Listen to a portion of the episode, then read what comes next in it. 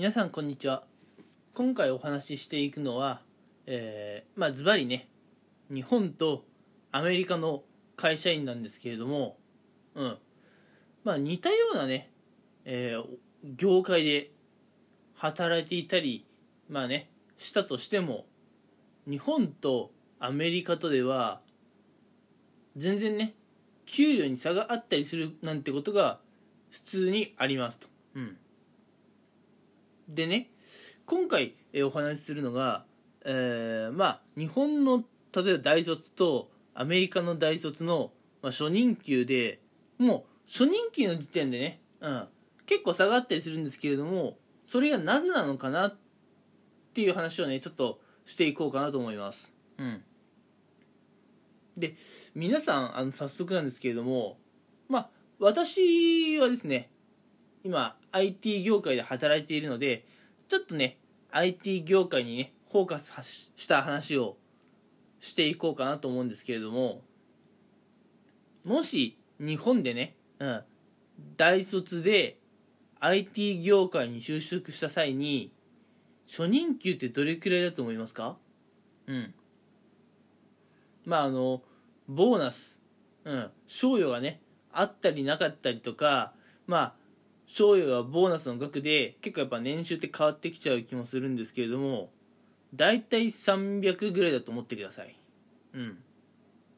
日本の大卒で IT 業界に入ったら大体初任給はそれぐらいだよと。うん。でアメリカとかどうなのかなって話なんですけれどもまあ極端に言っちゃうとまあ初任給の時点で500だったり場合によってはね600なんていうふうに、えー、まあとんでもない値が出てくることがありますと。あの同じ初任給でもね日本とアメリカではこんなにも違うと、うん、いうのが現状なんですね、うん、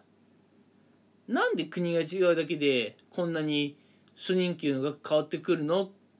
て思うかもしれないんですがそもそも日本とアメリカ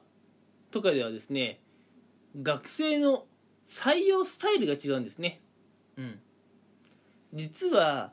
日本の、えー、就職活動っていうのは大体皆さんそうですね大学3年生の終わり頃から大学4年生のスタートぐらいにかけてあの就職活動しますよね。うん、自分がどういう人間なのかを見つめ直してそれでね企業にアピールしに行ってうんという状況だと思います。うん、でその際に多くの方が自分には大したスキルがないっていうふうにね気づかれるかもしれませんがまあそこはいろいろカバーしつつ皆さん、えー、日本でね就職活動されてきたことかなと思います。うん ただ日本ではですね学生を採用する際にその学生がねうん即戦力となり得るかどうかをあまり見ないんですね、うん、企業が、まあ、学生を採用する際に見るのはまあ即戦力になるかどうかっていうのもね多少見ているかもしれませんがそれ以上にねおそらく今後の伸びしろってところにね日本の企業は注目しています。うん。この学生は、例えばね、失敗から学ぶっていうことができるような人材なのか。とかね、何事に対しても、ま、学ぶね、姿勢が、こう、積極的なのかどうかっていうのを採用活動で見ています。これが日本。うん。で、一方アメリカはどうなのかっていうとですね、アメリカは違うんですよ。学生がもうね学生のうちに、まあ、インターンとかねうんしてもう学生のうちに社会人としてのね即戦力となりうるようなスキルを身につけるんですよ。うん、でアメリカの企業ではあのとりあえず採用するとかじゃなくて即戦力となりうるような、うん、そういう若手を採用するんですねアメリカって。うん日本とアメリカズバリ何が違うかって言いますと日本は学ぶ姿勢であったりね、うん、そういったことが優れている人材をとりあえず採用して会社で育ててそしてね使える人材にしていこうと、うん、これが日本なんです、うん、なので日本は即戦力というより伸びしろのある人間を採用する、うん、でアメリカっていうのはその会社の中でね即戦力となり得るかどうかというところを注目して、うん、即戦力となり得る学生を採用する。これが日本とアメリカの違いなんですね。うん、で日本では学生をね、まあ、あの育てなきゃいけないっていう手間がかかる分まああのちょっとね給料は少なめと、うん、育ててあげているんだからねという感じもあるんでしょうね。一方アメリカではもうすでにね使える学生を採用してきてあの即戦力となってね、えー、会社に貢献してもらっているわけですから高い給料を払ってね、えー、雇っていると、うん、だから日本とアメリカとかでは初任給でもね結構差が出たりするんです。うん。まあ日本のね企業が育ててあげるというこのスタイルもいいっちゃいい気はするんですけれどね。うんただやっぱりねこのアメリカの即戦力となりうる人材を採用するっていうスタイルもね